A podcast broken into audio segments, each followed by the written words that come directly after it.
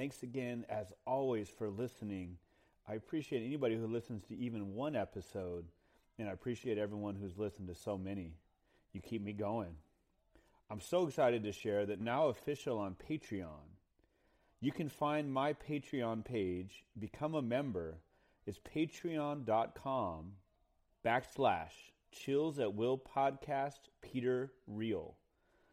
Again, that's patreon.com backslash chills at will podcast Peter Riehl.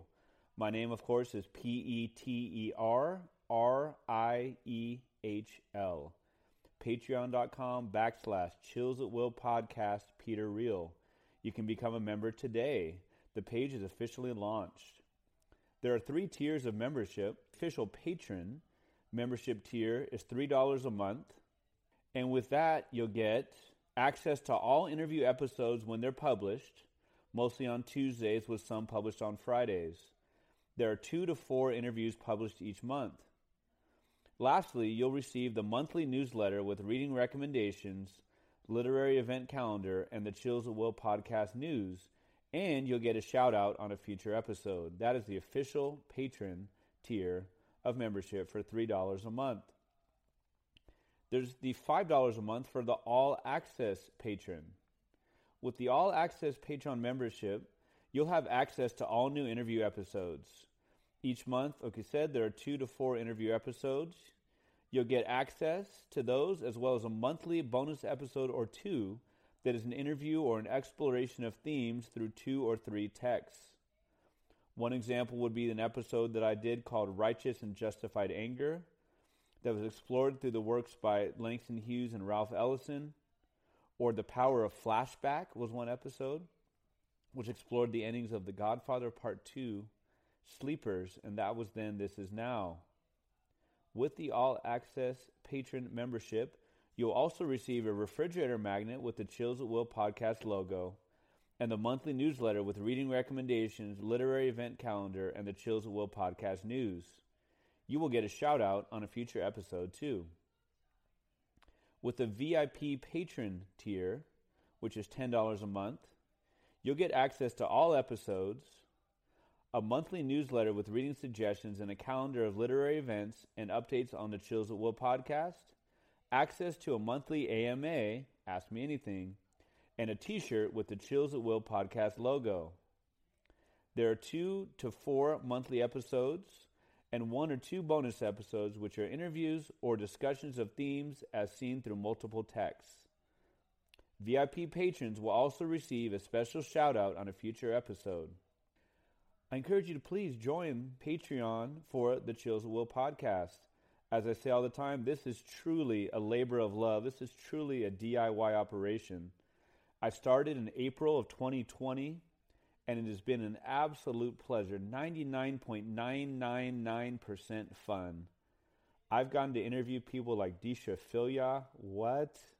Matt Bell, Brandon Hobson, Luis Alberto Urrea, Jean Guerrero, Gustavo Arellano, Taylor Byas, Gabby Bates, Alice Elliott Dark, Nadia Owusu, and so, so, so many more.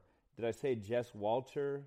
Did I say Jeff Pearlman, Ingrid Rojas Contreras, Jamil Jan Kochai, Morgan Talty, Sadie Shore Parks, Rachel Yoder, Vanessa Angelica Villarreal, Kirstin Chen, Sam Quinones, Ioan Grillo, Raina Kelly, Zach Harper, Michael Torres, Traci Kato Kiriyama, S.J. Sindu, Roberto Lovato, Tod Goldberg, Steph Cha, Noel Kassler, Reyna Grande, James Tate Hill, Navdeep Dylan Singh, Nikesha Elise Williams, Mia St. John, Susan Muaddi Darraj, Sara Borjas, and the list goes on and on. Future episodes include conversations with Allegra Hyde, Jose Antonio Vargas, Laura Warrell, so, so, so many cool people.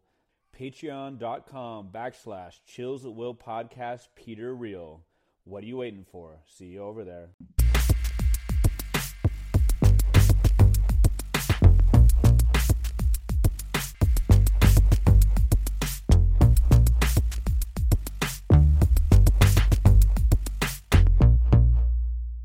Hello, I am Pete Riehl, a high school English and Spanish teacher an avid reader, and an aspiring writer. Thank you for listening to the Chills at Will podcast, in which we explore the visceral beauty of literature and its connection to our culture, our history, and ourselves.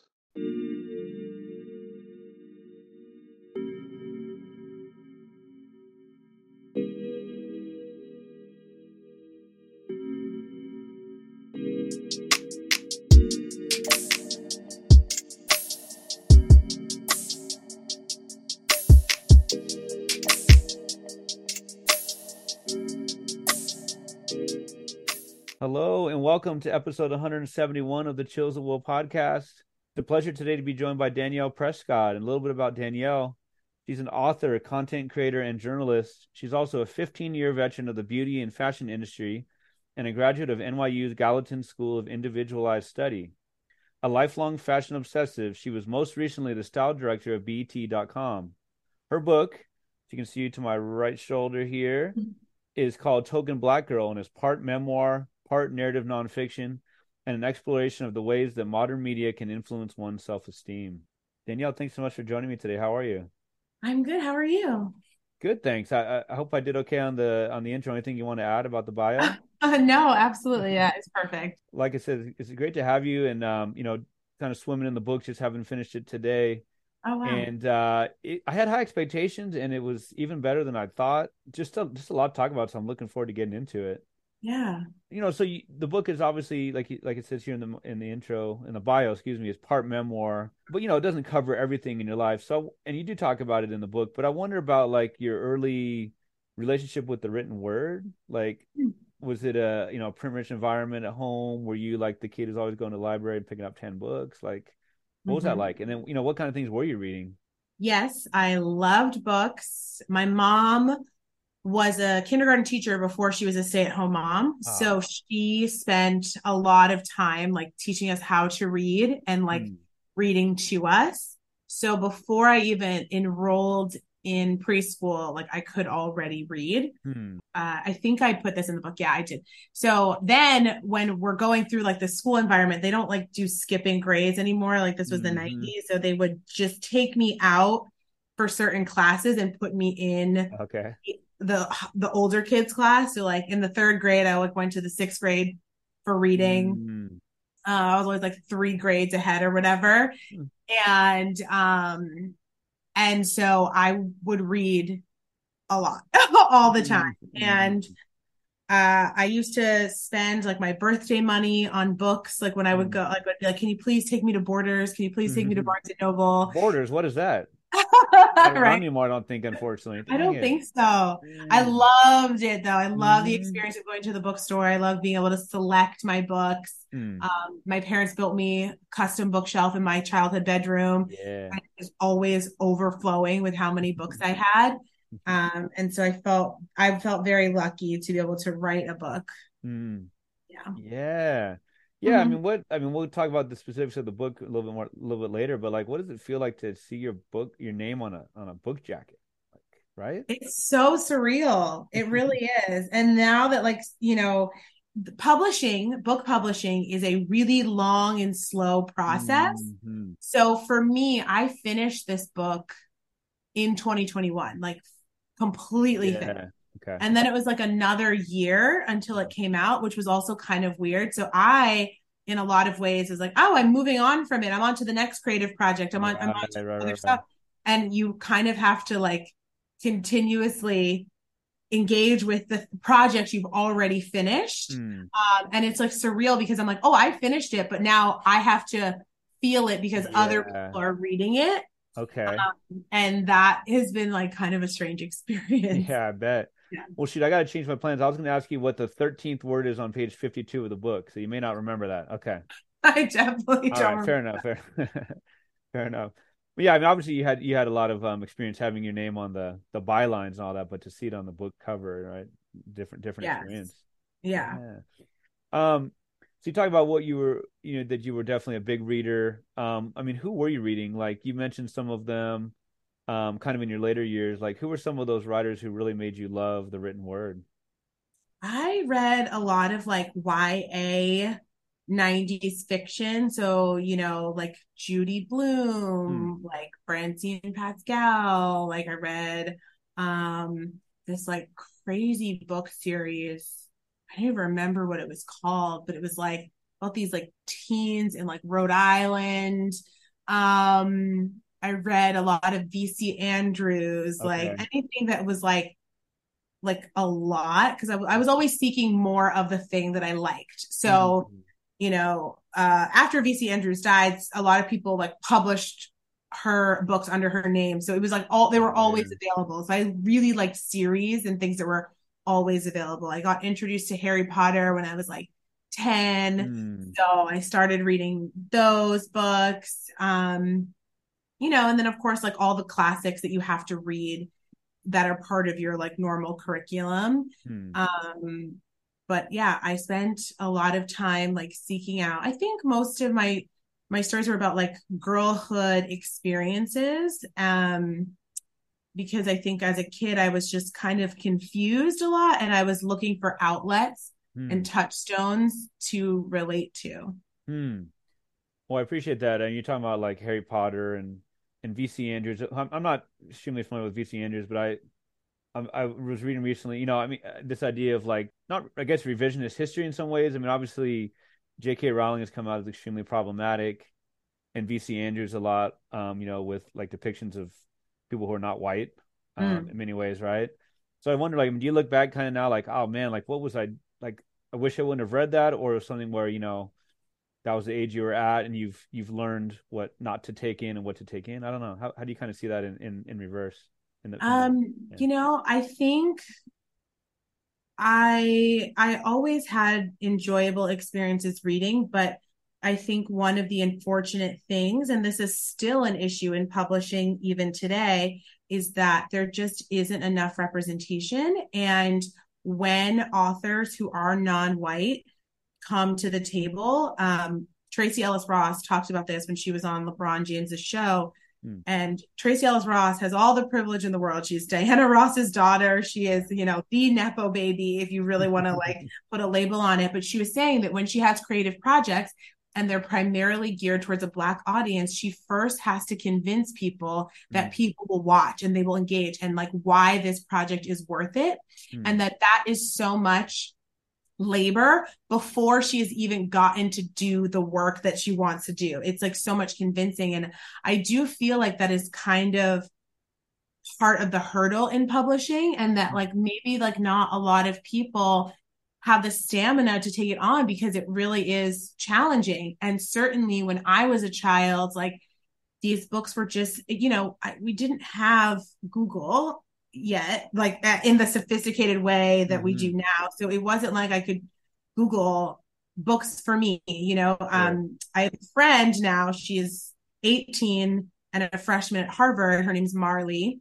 When she was 10 years old, she started um, this organization called 100 Black Girl Books, and it became mm-hmm. a movement because she said, All of the books for me are about white boys and their dogs. That's who everyone's telling me should read. Right. And so like, where are books where I can see myself? And it really is so wonderful that she had Instagram, Twitter, um, YouTube, all of these outlets to like reach people and speak to people. And like it, it really worked. Mm. Um, and she ended up finding 100 Black Girl books. And then that proved to publishers like all sometimes these corporations need is proof of concept. Mm. And so that proof to publishers, like, yes, there is an audience for this. People do want this content. We should be making it. Um, but that was like eight years ago. Yeah. That's not even that long ago. Sure. Right, right, right. No, of course not. Right. Yeah. Oh man. You know, put that in the show notes. So Marley, um, last name or easy way to find that? Diaz. D I A S. Yeah. Okay, cool. That that's so awesome. So you said she's at Harvard, 18. She is, yes. She's going to change the world. yeah. Right? right? Great for her. 17 yeah. more years so she can become president. All right, cool. Mm-hmm. Yeah. Four more four more election cycles maybe. so, so, I'm wondering about um you you said that that term uses proof of concept. Is that like it sounds like an industry term. Is that is that like like a lawyer would use precedent, that kind of thing? Yeah, I would say so. It's like um, you know, everyone is trying to make money. And so they want proof that an endeavor is going to ultimately be profitable before they spend time dedicating resources to making this thing mm-hmm. happen. Um, and so unfortunately, part of the racist assumption is that like, oh, black people don't want to read, they're not going to find these books. Like, and it's like, well, if they don't have them, they're of course not going to find them. But that like is very, it's a kind of like a chicken egg situation. it's like, okay, well, what comes first? Like, how do we get readers if we're not making content that speaks to them? How do we get an audience if we're not creating things for them to look at? Mm. Yeah, it seems like the the idea of like I mean, and you mentioned a lot of similar examples in the book, like damned if you do, damned if you don't. Like, you know, there'll be a show like that that you know that that champions Latino Latinx representation, and if the show doesn't do well for a million different reasons, it's kind of like, well, we gave it a try, mm-hmm. right? Mm-hmm. And you know, and then then it becomes like a, a, blame game. Like, well, why didn't Latinos come out to watch it? Well, maybe they didn't know about it, or you know, like it's just one. Obviously, such a, a slim uh, margin of error kind of thing, right? Absolutely. But also, one of the consistent things that is problematic for people of color who are creatives is that they need white audiences to engage with their work. Right. People of color are still considered minorities because they represent a minor part right. of the population. Right. And so, you know, I think we saw this in the summer of 2020 when the New York Times bestseller list was dominated by anti racism books mm. and Black authors. However, three years later, if you look at the New York Times bestseller list, there are two Black authors on there. Both of them are considered celebrities. One is Michelle Obama, one is Stephen A. Smith. Mm. No Black fiction writers, no other Black nonfiction writers. Right. That's it. And it's because the white audiences are no longer engaging with these books mm. anymore. And yeah. it's like there's no way to get on that list without engaging the white audience. Hmm. Oh man, that makes a lot of sense. I mean, you make great points about it. Unfortunately, they're they're true points. You know, especially towards the end of the book about about like you said, you know, like when you worked at BET.com mm. and that you, you know, there were a lot of great things about it. You said, but it's also like you felt like you were kind of put into a niche. Is that safe to say? Like, like with the quote unquote mainstream, you weren't getting the same invites you'd gotten when you were at Elle and Style and all of that, right? Mm-hmm. So this need to to get the quote unquote mainstream audiences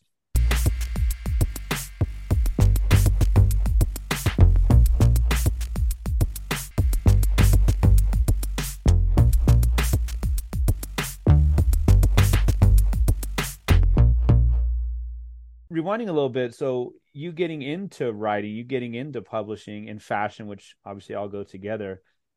I guess kind of which one came first? I mean, was it like, man, I love fashion so much, I want to find a place to to write about it, to share about it, or was it like, I love writing, oh, fashion's a great thing to write about?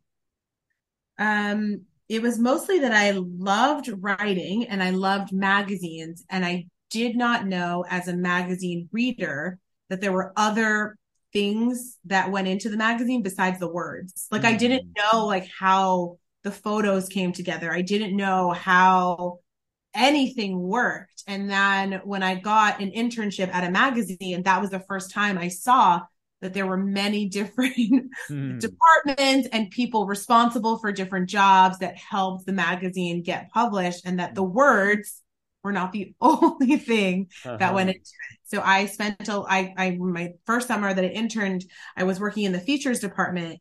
Um, but they would give me all these tasks to do, which now I recognize as busy work.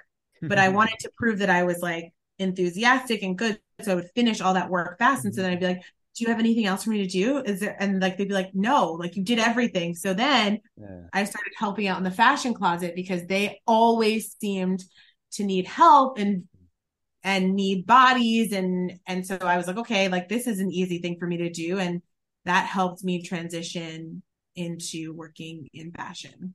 Hmm. The books the book's intro is is you at 15 years old in the early 2000s and it's you really talking about you know and it's it was only only 20 years ago and it makes us feel old right? But only 20 years ago 2003 but it really was such a different world right? Where people actually like bought magazines. Oh yeah right? Like hard, you know, the magazines versus digital and right. I mean, a lot. I mean, you know better than I do. Like a lot of companies were like, ah, digital, like ah, you know, oh, that's yeah. like so new wave and like, come on, like, and obviously now the the dinosaurs are the one, you know. but um, but you wrote about the very like expansion cover. I learned a lot of terms. Like I feel like I know what that means. Like I obviously know what expansion means, but but like almost like a fold out cover. Yeah. Right. Mm-hmm. And you you write about like basically the like the erasure of like of black women faces and and Raven-Symoné was was featured, but maybe not featured in the. I, I guess she was inside the the expansion cover, right? Yeah. If you're looking yeah. at it, you would see. Shoot, who was it in those days? Was that like Hilary Duff? Like. Yeah, it was Hilary Duff, Mandy Moore, both Olsen twins. Okay. Um, someone else blonde. I can't remember. And then on the the underside, which is mm-hmm. folded in, mm-hmm. you unfold it, and it's Raven-Symoné, Alexis Bledel, Lindsay Lohan, who is Alexis Bledel is a white passing Latina. Mm. So that's also a erasure. Right. Um, and absolutely zero Asian women. I mean, a picture's worth a thousand words, right? I mean, you talk about like you literally can't see the women of color on on the cover unless you unfold mm-hmm. it such, right? Oh, mm-hmm. Oh man.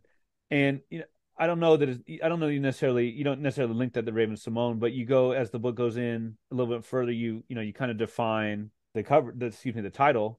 Mm-hmm. Um, you write about like, you know, the, the, the token black girl is quote unquote is like, you know, can be seen as non threatening, can be a cover against racism.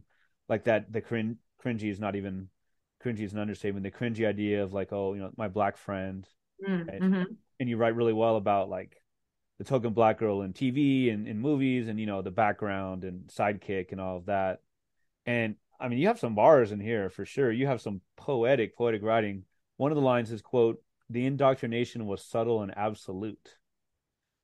And I think I read that twice, just the word absolute. Like, what what, what do you mean by the indoctrinate the indoctrination, and how it was so um, subtle and absolute?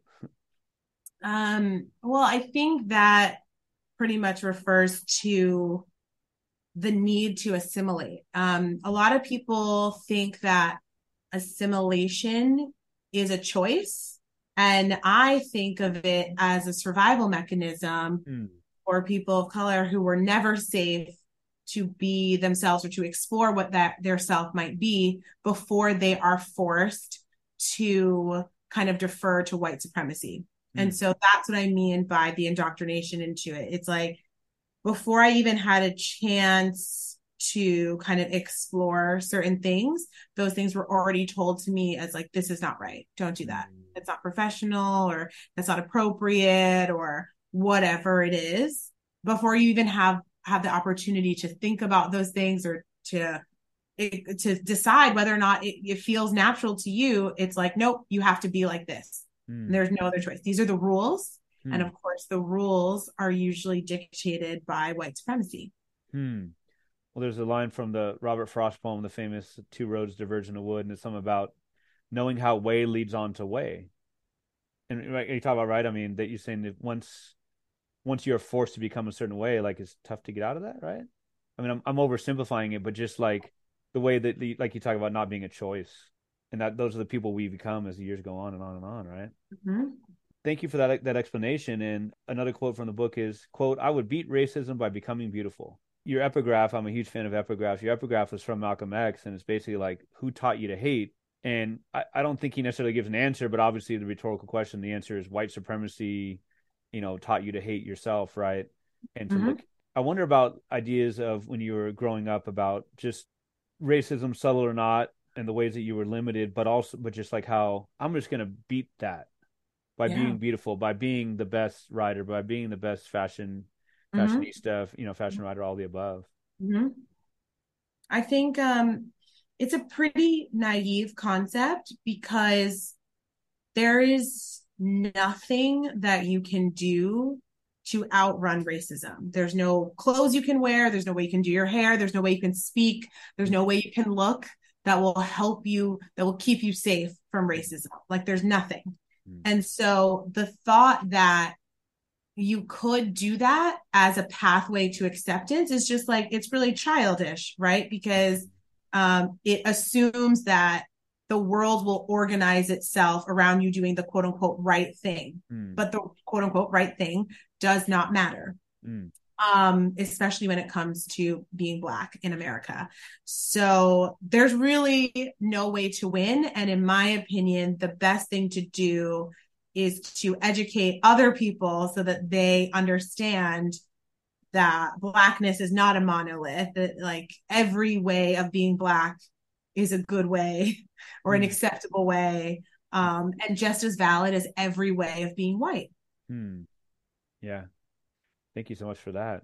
And so many occasions in the in the book you just reminder of like how history is not never past. History is not that old. You you talk about like living in westchester county. Mm-hmm. like is it is that like scarsdale or am i thinking of a different like i don't know exactly yeah, scarsdale is in westchester yep. Okay and is that like yonkers and yep yonkers in westchester yep. Okay so it's like it's a little bit outside of new york city is that safe to say? Mm-hmm. yeah. So just the idea of like you, you write about how even the idea of hometown is kind of a strange concept um, but you know, you were in many ways isolated from like the big city, mm-hmm. but um, and, and by your you know by your family, and by by your loving family. I say insulated, insulated with I think has a nicer connotation than isolated, right?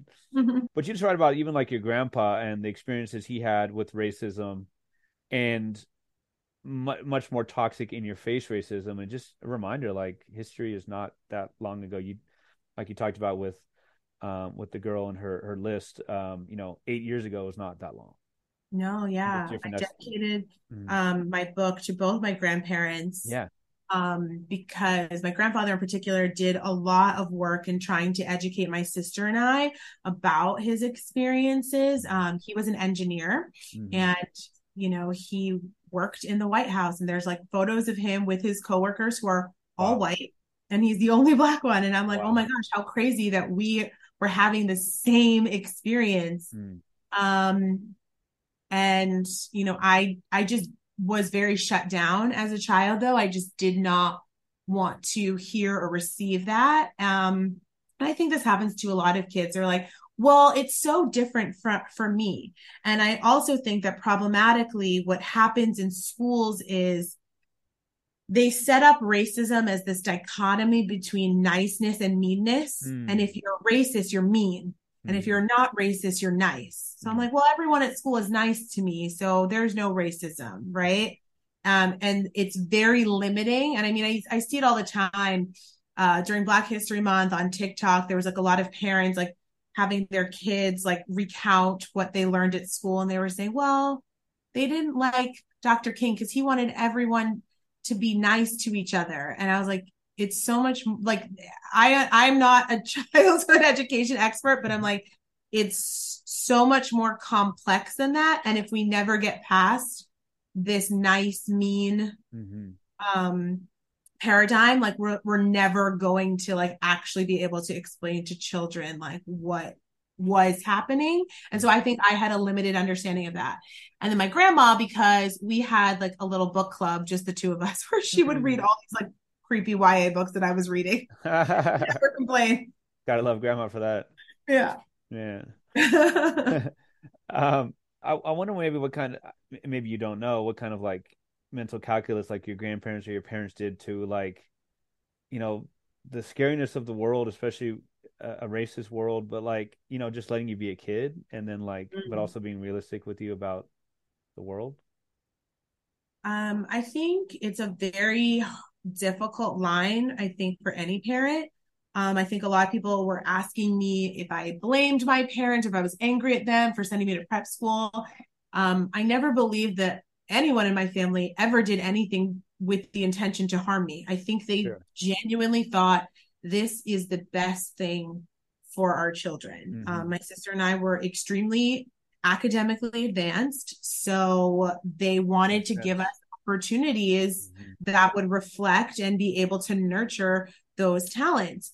Um, and I'm not like upset about that, but they and they also tried. You know, we had a policy in our house like we had no white dolls.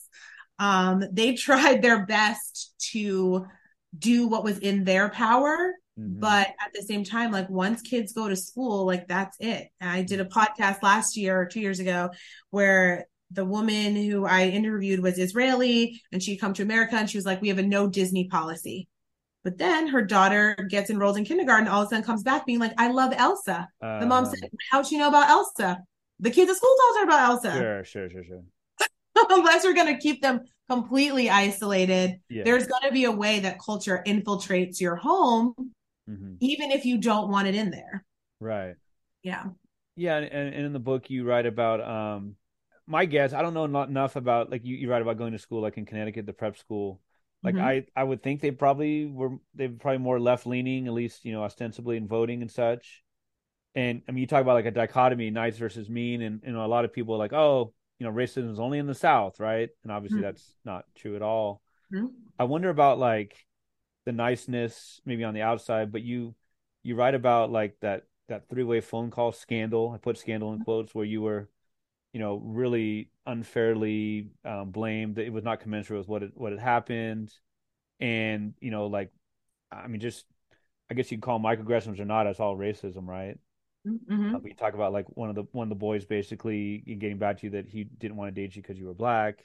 Mm-hmm. I, I, just wonder how like you know going to school with like maybe quote unquote liberals and maybe I'm wrong about it, you can correct me, and then also experiencing the same kind of racism that that you know maybe stereotypically is associated with other groups yeah i think um that for the most part the messaging that I was taught is that, you know, we don't talk about politics, we don't talk about anything controversial, we don't bring that mm-hmm. stuff up. Mm. So anything that is uncomfortable doesn't get spoken about because it's impolite. And so um yeah, I think I mean I was in high school in the Bush years. Hmm. It was a mix. I think, you know, we couldn't okay. vote, but okay. it was a, a mix. Um, and yeah, it, was like those things just like don't get brought to the forefront ever. Okay. Like you're just not supposed to talk about them. The quote unquote colorblind society, maybe, huh? Yeah. Like, it's not, if we don't talk about it, it's not an issue. Mm-hmm. Well, yeah, talk about nice. I mean, I know there's a lot of the 20 year anniversary of the Iraq invasion. And it's like, you know, I mean, Bush was all shucks, and you know, he he has a great friendship with Michelle Obama, and they shook hands and this and that. But and he seems like he's so nice and friendly. But shoot, I mean, what did he do over there? You know, people people have have it's, you know his, right. I mean, his legacy is his legacy is uh is so mixed when it shouldn't be. I guess is what I'm getting at, right? it's yeah things get really like murky you know mm. I, th- I hmm. think like that especially when it comes to politics mm-hmm. the thing that the options that are presented are hero or villain mm. and like not that you like everyone has the capacity to be both at any given time but you have to like kind of choose and i think that like a lot of historical figures are coming under fire for a lot of different reasons it's like hey why are all these people on the money like mm. what they're horrible like, why do we have to look at Andrew Jackson every day? Like, I mean, that's insane to me. Oh, literally on the money. Yeah, yeah, yeah. On the money. Like, that's crazy. yeah. So I'm like, the the way that you know we kind of like minimize quote unquote the bad hmm. um, to emphasize the good, and like, yeah, just because someone had a job doesn't automatically make them good. Right. Um, there's a lot of other factors that that go into it. That's so true. Yeah, just because someone had a job, like, oh yeah, he Right. The title title looked nice, but yeah, man. Well, so I know there's been a lot. I know there's people always back and forth on the pronunciation. I don't. Is it Dubois Dubois? Dubois? Dubois. Dubois. You write about the double consciousness. Um, mm-hmm. Like I said, I mean, some really. I mean, it's nonfiction, but there's a lot of. I mean, very poetic writing, and you write about like quote the fog of privilege made it unfeasible for them to find themselves in the black character when I was constantly finding myself, no matter how implausible in white ones. Mm-hmm right? I guess I was kind of narrating some of the high school years and some of those um, discussions and classes. Mm-hmm. And you know, you write a lot. Um, you know, write a lot about hair and overall. And you write about the the process of you know getting the perm. And you wrote about the, you wrote about this. You write quote.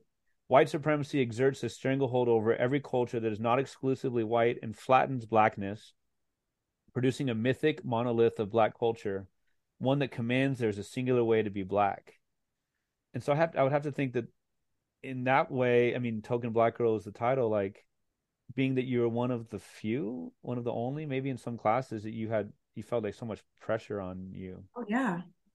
My therapist still works with me and is like, you know, you don't have to represent all black women. And I'm like, I'm 34. Like mm. I have to learn that constantly um, because I feel this like pressure. I'm like, I have to be, I might be the only one in this room. So I have to make sure that they understand that because mm. there's, I mean, a lot of friends that I have who don't have other Black friends who I don't see interacting with Black people. Mm-hmm.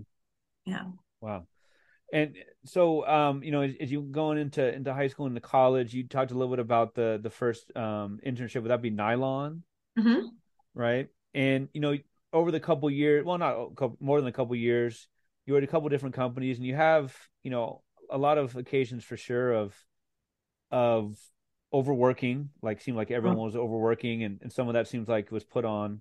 You know, you put on yourself, they put it on themselves, but also yeah. was forced. Right. It became like a never ending cycle. Not the greatest, um, you know, not the, the most healthy habits, right? Cigarettes yeah. and Diet Coke. Maybe not you, but it sounds like others. Mm-hmm.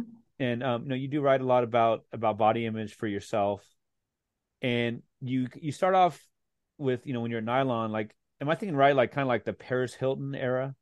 Mm, excuse, yeah. Excuse, well, Perez Hilton is what I'm thinking of. Yeah, Perez. Yeah. Right, and just very like mean and and mean girly and right, and just kind of like um snapping and kind of you know like like snappy comebacks and and that kind of thing. Joan Rivers is a great example of who you use there.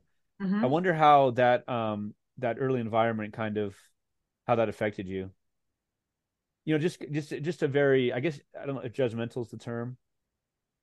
Yeah, like it became like the you know you get more authority, mm. kind of the meaner or more scathing that you could be. Sure. So I I think that that's what the culture kind of encouraged and it was very toxic. It was it was not healthy for anybody at right. all. Right. Yeah, very that's, damaging. That's what really got to me, was just like it's it's just like, kind of like why like it seemed like it was healthy for no one. You know, it seemed like no, no one was happy about it. Just but like, the thing is that like a lot of people don't really like themselves, like in public, uh, like a lot of different reasons. Like uh, know? and I don't think a lot of people want to admit that, but they honestly don't. So yeah. Oh shoot. I, I, mean, I think about how hard it is a lot of times. I mean, myself included, to accept like a compliment, right? Yeah. Like that should be easy. Like thank you, but it's just oh man. Mm-hmm.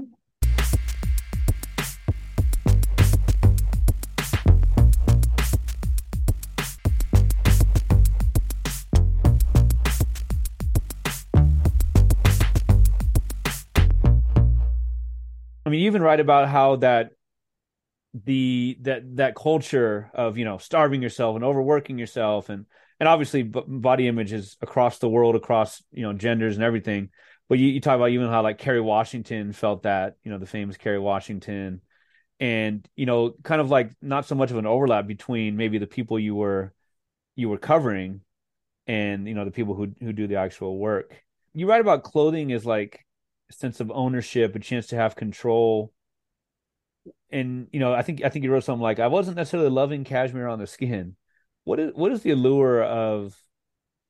Maybe it's too generic of a question. What's the allure of just of looking good, of having the the right clothing, of being in season, all of that? You know, especially for you.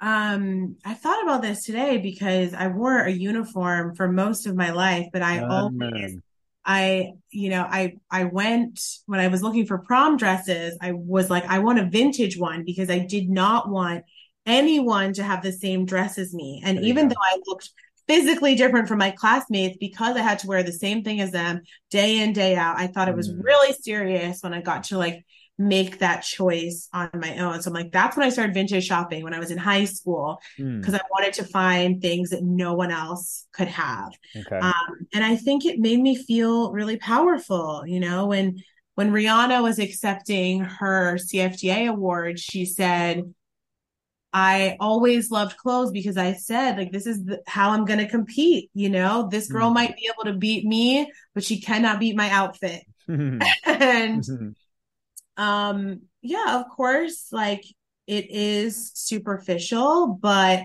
all superficial things have real meaning if mm. we let them. And um, for me, I liked the power that like clothing gave me in other areas where I felt like I wasn't very powerful or people mm. didn't really respect me or listen to me. But I knew that if I became an authority mm. in fashion that I would get that respect and they would listen to me and they did. You you write about how you took fashion theory as was that your major or was that like a class? That was my major that I made up. nice. Would you I mean whether it was in that major or otherwise like I mean, is there a lot to be said for like clothing as like creativity and like an outlet of like, you know, in the same way as so and so is an artist visually? I mean, is mm-hmm. it a type of art? Is that am I over again? Am I overgeneralizing that? Well, in the academic sense, um, fashion theory is really about the evolution of the ability for individuals to choose their clothing and like mm. the implications of what that means for like the wider culture. Dang. So for example, um, when we lived in like feudal times, mm-hmm. um, and where we had like like systems of kingdoms, like the king would get the best things, and then like his court would get like second best things, and then, like the bourgeoisie would get like the third best things, and then like lastly the peasants, hmm. and you would not be able to transcend. You cannot be a peasant and go to be a king. Mm. You can't just dress different. Sure. Like you can't. You literally can't. Mm-hmm. Um, and if you look at the American system, like similarly, like there were things that like slaves were able to wear that masters would never wear. And so mm. the slave could never wear the master's clothing ever, never, never, never.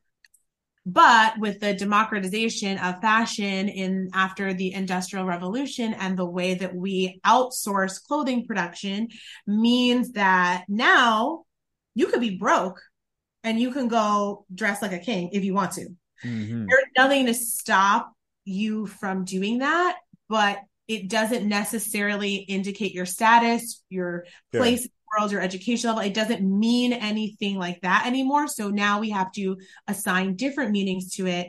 And the way that we do that is by aligning you with like a political affiliation or a subculture. So okay. Um, punks dress a certain way and quote unquote preppies dress a different way. Mm-hmm. And you can kind of make inferences about what people believe and what they want to align themselves with mm-hmm. based on how you're interpreting their clothing. Wow, thank you. I want to take your class. I want to take a class, professor. Man, that makes a lot of sense. I know obviously you're you're you're summarizing, but that, that there's a lot, lot of interesting things there. When yeah. you're talking about like going to school, like prep school in Connecticut, and then you talk about some of like the gossip girl type, um, you know, people you knew like in some of the magazines and stuff. Mm-hmm. Um, did you? And then you were just talking about something right now just brought up, but did you did you go to school with people who use the word summer as a verb? Like I'm gonna go summer on Cape Cod. I'm gonna go summer on the Hamptons. No, but they definitely did summer. Okay. Yeah, right, right. Okay. you know? Boat shoes. That's I think I was thinking of boat shoes and prep preppies. That's what that's what brought it yeah, up. Yeah. Like everybody had a summer house. Yeah. somewhere to go in the summer and also in the winter. That's awesome. That's funny. Oh man. A lot of Florida probably, right? In the summer or in the, in the winter. A lot, of, a lot, of, West Palm Beach, Palm Beach. Uh-huh. Mm-hmm. Uh-huh. They could be neighbors with what's his name, the orange guy, anyways. Oh man speaking of college, you, there was a real there's a part that really was really interesting to me and really profound. You talked about taking a course like a Western oddities and Western civilization, something like that. And like the question was, you know, if if you could, would you swap bodies with someone? You're like, yeah. And mm. most, you said most everyone was like, no. oh yeah, oh. that was a, a that was a uh, yeah Western feminism. Western feminism. And um, yes, the question was like, you would switch bodies with anybody, like, would you? And I was like, absolutely. And I was, the, I think the only person in the class who was like, absolutely. And everybody else like gave these like great answers about like, I trust my body. Like, and I'm like, what? We're 19. Like we have barely yeah. a lot of the, I mean, I mean, it's a great thing to, to aspire to, right? But I'm, I'm, I'm with you, right? I mean, a lot of them were had to have been lying, right?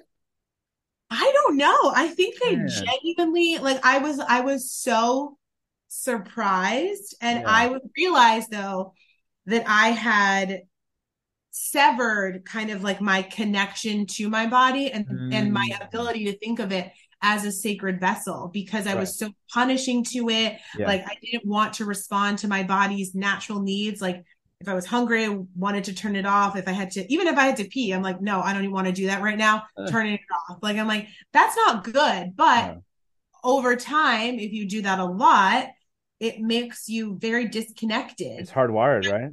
Disconnected, yeah. Mm-hmm. Well, yeah, and so you know, as you talk about um, becoming, you know, more and more successful, more known in in the industries, as a writer, as part of the fashion world, um, you know, getting invited to all the big shows and knowing the big people, you you know, a little uh, you were shouting out uh, seeing seeing Jay Z and Beyonce as the last guests. Mm-hmm. You you were like the ush, you know greeter kind of thing. Did yeah. you uh, any conversation with uh with them? With that, do you happen to remember that that night? Oh, uh, other, other, than, than like, welcome right. and hello, like that's it. all right but but I wonder like how the the the pressures. I mean, we all have our internal pressures. I mean, obviously, um, you know, body dysmorphia. That, that's not the right term, but just you know, we all have our issues with body, of course, and just how that kind of related to you, like as you're going up and up in the fashion world and seeing you know what what are in the magazine pages what's on the on the uh, internet pages and stuff like how that kind of led you to maybe you know you, you talk about kind of a a pretty intense diet that you had. I mean, diet's not even the word, right? With the doctor, is it Pressler? Passer, yeah. Yeah, so I'm I'm I'm kind of rambling here, but just like connections between you know working in that world where you know got to fit in that dress, got to fit this person in that dress, and who's on the covers, and then kind of like and as well as you being like a public facing person, you know. Mm-hmm. Yeah, I think that um there is sometimes like a really big disconnect for people who work in magazines and produce these kind of images mm-hmm. to see their responsibility in making sure that they alter what the beauty standard is like mm. realizing that they actually have the power to do that so meaning that like there are fashion designers who are women who are plus size or who are short and yet you only see six two size zero right right. 17 year olds walk down their runway or like even as like they get older i'm like where are the older models? Like i i talk to college age girls all the time or like younger age girls and they're just like wait that's what 34 looks like? They're like oh my god. I'm like what do you think happened? They're like i don't know. And i was like yeah because yeah. they never see it. Sure. They don't see that you can like i'm like what do you guys think happens to us? I'm like, but that is like a disservice from Hollywood. It's a disservice in the fashion industry, yeah, like to not accurately reflect the wide breadth of women that exist, mm-hmm. you know, and size wise, like, and that becomes like really problematic and really limiting. So mm. sometimes mm people, you know, will get in to positions and then not even be i mean and this happened to me too like when I w- worked at certain magazines like i would want to feature black women and the boss above me was like no that's not right so if someone you know who is really a bigger decision holder than you are a bigger stakeholder than you are is like that's not what we're going with mm-hmm. there's not really a lot that you can do but it right. ends up being so destructive to the audience who then receives those messages that you're mm. responsible for putting mm. out. Yeah, I mean, one of the, I mean, the things that are so great about this book is like, I mean, we we know we know what it means when we say syst- systemic or systematic, but you really describe like what that means, what that means for, you know, for a black woman to speak up in whatever way, in, in the ways that you were talking about, Mm-hmm. and like you know you, will be you'll be labeled as troublesome. You'll be labeled you know and you that that Tracee Ellis Ross example you gave was a great one about like the extra labor just to get to that movie or that TV show right? And you know again to talk about okay we know body image is an issue and we need to do better with with the phobias we need to do better with representation but for to read your personal story makes it you know 10 times more you can help us to remember those things more for sure I'll never going back to the idea of like, you know, the middle-aged fashion designer or the five foot two one. I'll never get over the idea of like the the overweight man who hasn't exercised in so long and he's just saying, Man, that guy sucks, you know, the basketball player or the football oh, player. Oh, yeah. Right. The yeah. guy who's in, in the best physical shape as possible, you know. And again, that's not to body shame the other person. It's just like that, how do we expect this other person to be perfect and you know, in, in, in that way. So Mm-hmm. As, as, the book goes on, you know, you get into the the specific jobs you have, and you know, again, I, people who've experienced racism will say will often say, right, that like whether it's a microaggression or not, it's it's racism. Mm-hmm. But you know, some were were more in your face than others, and you know, so sorry to read the one about Stewart. Mm-hmm. Right, one of the one of the parties you're at, and he was drunk, and I'm sure he probably would have explained it away as, "Oh, I was just drinking" and all that mm-hmm. but um, just incredibly problematic, and you can you can understand why that would be so t- taxing on your mental health. and everything yeah. like that. You, when you worked at BET, you you were able to not be the token black girl, right? You talked mm-hmm. about a lot of great things that that that happened there. Um, but it seems like politics is politics everywhere. I don't mean politics like Republican Democrat, right? But like there's always allegiances, right, and rivalries and the whole deal. Mm-hmm. Um, I just wonder, like, kind of overall in the fashion industry, what you learned about how it's different from mainstream society, regular society, and maybe it's not. I mean, it's a lot like high school if you went to an all There you go. There you go. There you go. All boys school here, but I, we, we had all girls yeah. school with our sister schools. Yeah. Uh, it's a, it's a lot of psychological warfare. uh, uh, I think that's what, what it is. Yeah. Um, a lot of uh, like Survivor, outwits, outlast, outplay. Shoot. yeah. Again, it's hard to oversimplify, but like all the things, all the ills of society, you know, racism, homophobia, sexism, you know, internalized sexism, misogyny, all the above. I mean, you write about those. I wish you didn't have to write about them. I wish they weren't true, but you write about them so well. And mm-hmm. without giving away some of the ending, you know, um, there is I'm not gonna say it's a happy ending because you you described how you you like everyone is still a work in progress, but but able to to find some peace kind of from the industry and from some of the toxicities I really, really appreciate how much you, how honest you are in the book. Thank you. Right? I mean, there's something, if, if you were to just, what's so great about the book is that it's about you, but it's also, you know, points the camera, whatever the metaphor is, points the camera outside to society. Mm-hmm. But it would be easy for you to just be like, ah, you know, they, they, they, they, they. Mm-hmm. But I mean, almost like the last page or two, you even have like almost like bullet points of like, you know, things that you wish would have gone differently yeah how what was that like to and, and, i'm glad that you've you know found some happiness and, and a lot more happiness and, and and and relaxation and tranquility from those toxic places what um what would you kind of say to people who are in toxic spaces whether that's work whether that's in their own lives like whether it's about therapy formal or not and kind of what you've learned like you've gotten older and again you're very young still have many many years but just like what you kind of I guess I guess kind of what you would have told like 18 year old you or 21 year old you. Um, well, therapy definitely helps. Agreed. Um, agreed. And and I would say that my therapist helped me really understand like what a self love practice meant and what it is. And um, you know, I think I had a very commodified concept of mm. self love primarily because I worked in magazines. So we spent a lot of time telling people like, oh, go on vacation, get massages, like buy the bag, like that's self-care. Mm-hmm. That's how you love yourself. Like mm-hmm. that's how you treat yourself. Mm. Like, you know, but it's like it's ultimately very empty if you don't have self-compassion and forgiveness which is like how i was able to be so honest in the book because i recognize like I can't love myself without accepting these parts of me. And like, I have to stop trying to hide them and put them away because it's ugly or because it is not, you know, presenting this perfect picture. Like, mm. recognizing all parts of yourself, like, mm.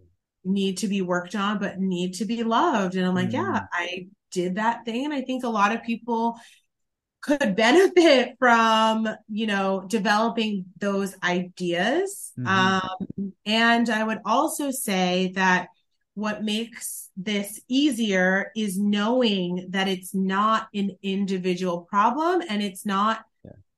there's not a solution that an individual can come up with to systemic issues like mm-hmm. of course like there are things that we can do um but you know had I been this kind of like revolutionary as an 18 year old working at Nylon as an intern, like I would have never gotten an assistant job. I would have never gotten an editor job. I would never become a director. Mm-hmm. Um, you know, like there are very real consequences for how you have to go about your pursuit of power. And so mm-hmm. I think giving yourself a break as well for being like, oh, like I should have said something different here. I should have did something different here. Like actually like you are not at fault for someone being racist toward you. Mm. like it's not some some way that you have to react that would change it.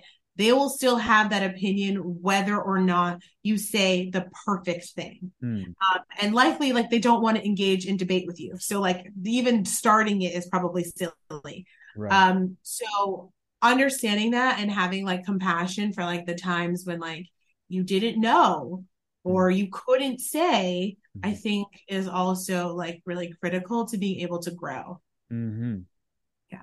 Man, very well said. You know, like I said, it's it's one thing to to read about it like in a, in a magazine or whatever, or to just hear about it in kind of a a, a cold or cold blooded way. But mm-hmm. yours yours is personal. You know, towards the end of the book, you talk a lot of, throughout the book, but towards the end of the book, like you know, these these you say yes, there's been change in the fashion industry, but these things are are still there, right? I mean, the the idea you talk about like commodification, and obviously in magazine writing and writing, you want to use the perfect words. But I was so struck by like the vagueness of the language. You write about like, oh, you know, well, I, I guess th- this one's not vague, but like no ethnic people or you know, uh, you know, looked for or those kind of things are just brutal. But things like, oh, it's not, it's not our look. Mm-hmm. Right. And, and, your book makes it clear. You say it's not our look. You oh, wash your hands of it. Oh, it's not, I'm not racist. It's just, you know, it's just not yeah. our look. Mm-hmm. And if that's said, if that's said a hundred times and a thousand times, it becomes the, the accepted norm. Right. Yeah. Yeah. I'll uh, end, end with two questions for you. One, I'd love to hear some of the really cool feedback you've gotten from the book, and and two, if if you want to talk about any future projects you got coming up. Sure. Okay.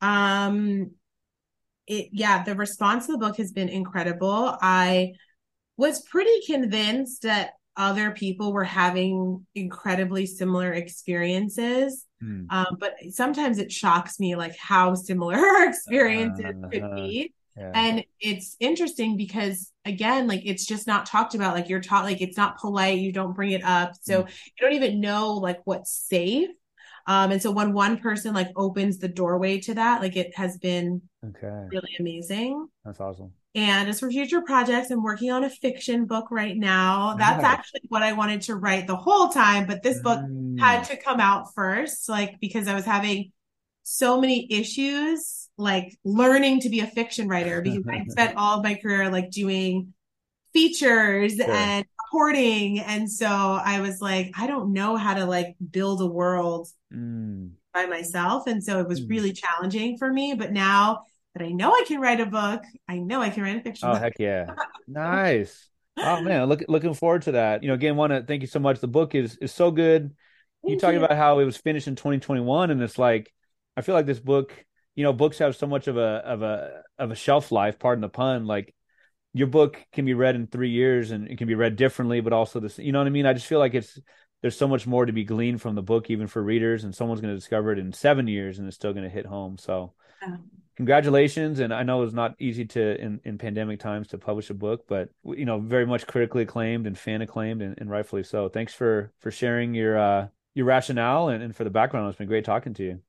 Thank you, Peter. Thanks for having me. Been an absolute pleasure. Mm-hmm. Wish you great luck with everything you do in the future. Thank you. Thanks so much for listening to episode 171 with Danielle Prescod. You can now subscribe to the podcast on Apple Podcasts and please leave a five star review.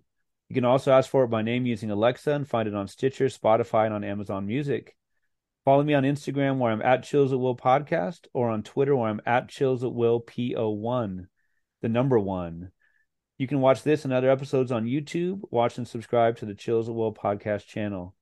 Danielle, I'm so bad at this. Can I? I always forget. Can you uh, shout out your your Instagram, your social media, your contact info, if you'd like? Oh, sure. Um, I'm at Danielle Prescod, P R E S C O D, on Instagram, and at Danielle Prescod on Twitter as well, and at Danielle Prescod seven on TikTok.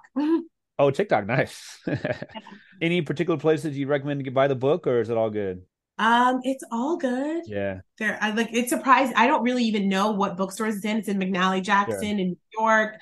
It's at Barnes and Nobles. It's available on Amazon, bookshop.org. Okay. At some local stores in New Orleans as well. But like I don't even sometimes people will send me pictures of it. I'm like, oh, I didn't know it was there. So that's oh, amazing.